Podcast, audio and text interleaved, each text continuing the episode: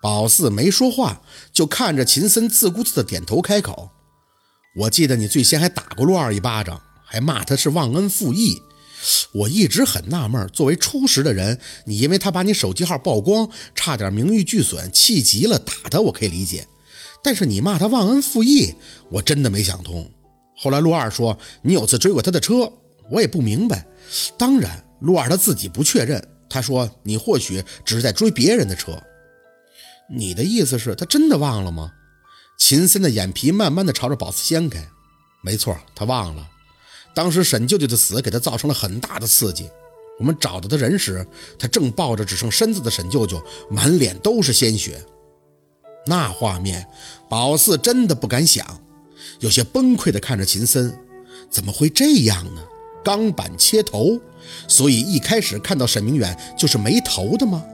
沈舅舅对于陆二来说如同父亲，所以他算是亲眼目睹自己父亲的惨死。医生说，他身体里的保护机制告诉他自己要接受结果，就要忘掉这些不愉快的东西。所以事后他一点都不记得自己曾经跟沈舅舅出去过，一直以为沈舅舅就是在信雅病死的。而盛辉当场也变成了植物人，他们三个一个死，一个睡，一个忘。你们家算是间接的被保护了。不然，按照干妈当年的愤怒程度，谁都不知道她会做出什么。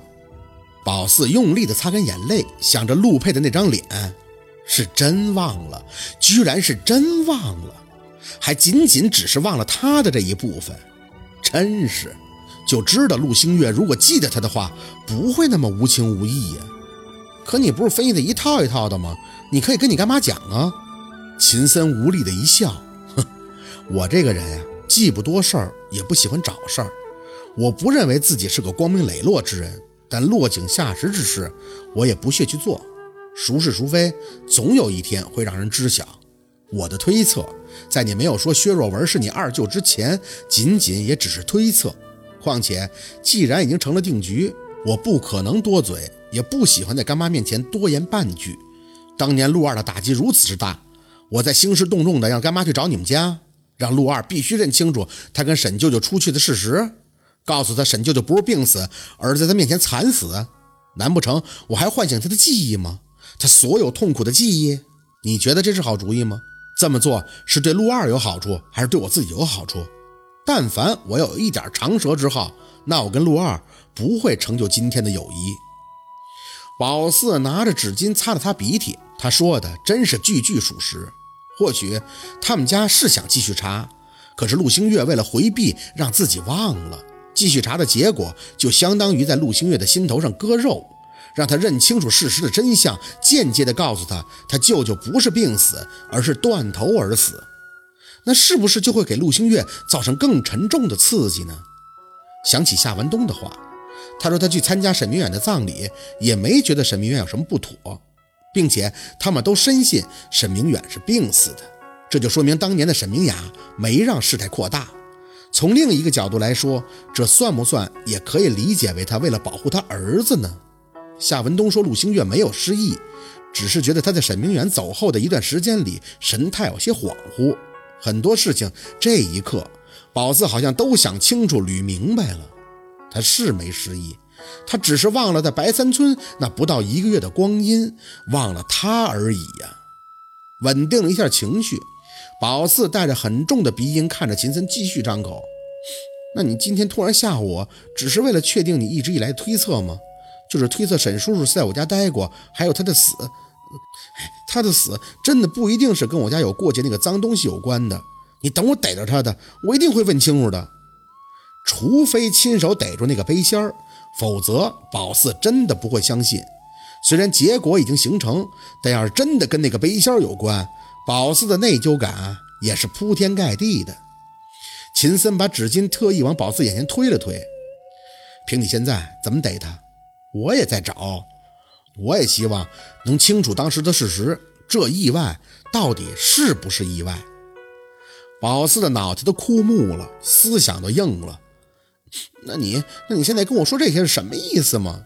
秦森，我家真是无辜的。抬眼看着他，真的，我姥姥为了沈叔叔付出了特别特别多。其实这件事儿，我觉得就是怪你干妈，她干嘛非让人走啊？在我家住的好好的。秦森压着声张口：“你应该万幸，万幸，最后是沈舅舅自己走出你们家大门，并且在安溪出的事儿。不然，要是等干妈找人去你们家找到沈舅舅，那沈舅舅没事儿还好，只要一出事儿，你们家就有逃脱不了的责任。”宝四用力的攥拳，这意思就是说，千错万错，就是我家舅出错了，是吗？秦森叹气：“我能做的就是不会多嘴，因为沈舅舅不是因病而亡，而是意外。当时干妈也觉得这个意外太过残忍诡异，可是谁都找不到不是意外的证据。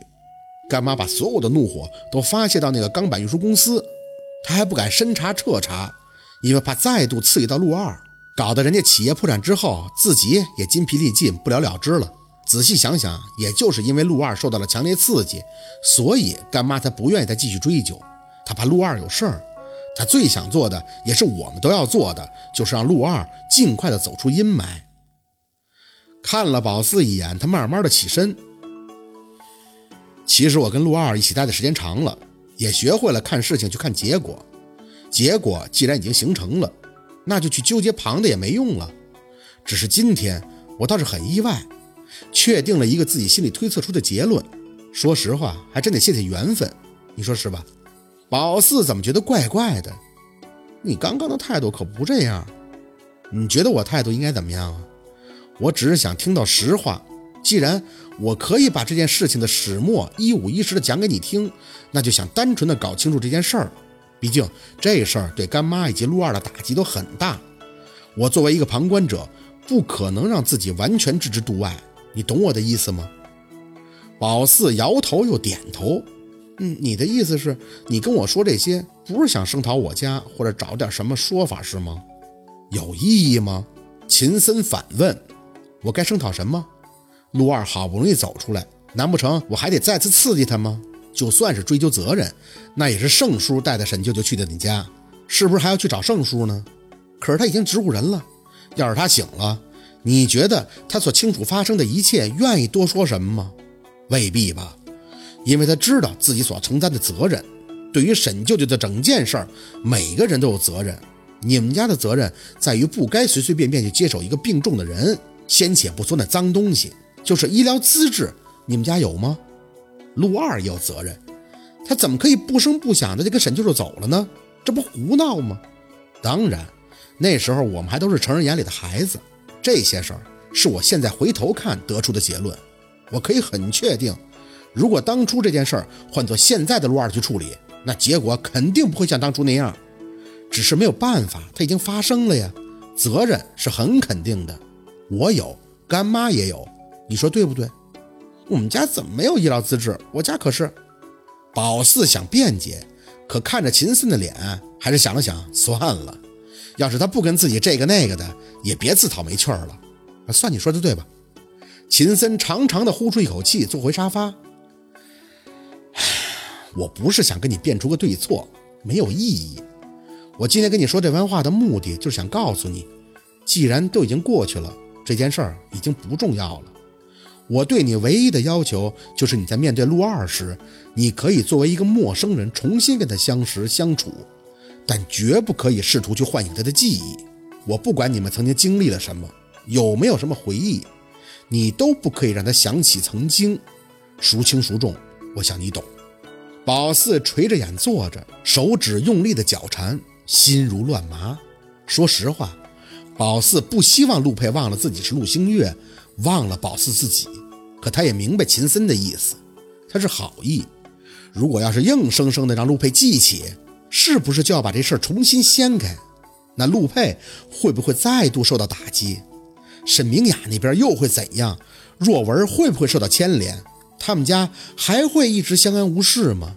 好像很多事儿都变得复杂了。是不是应该万幸？万幸陆佩失忆了。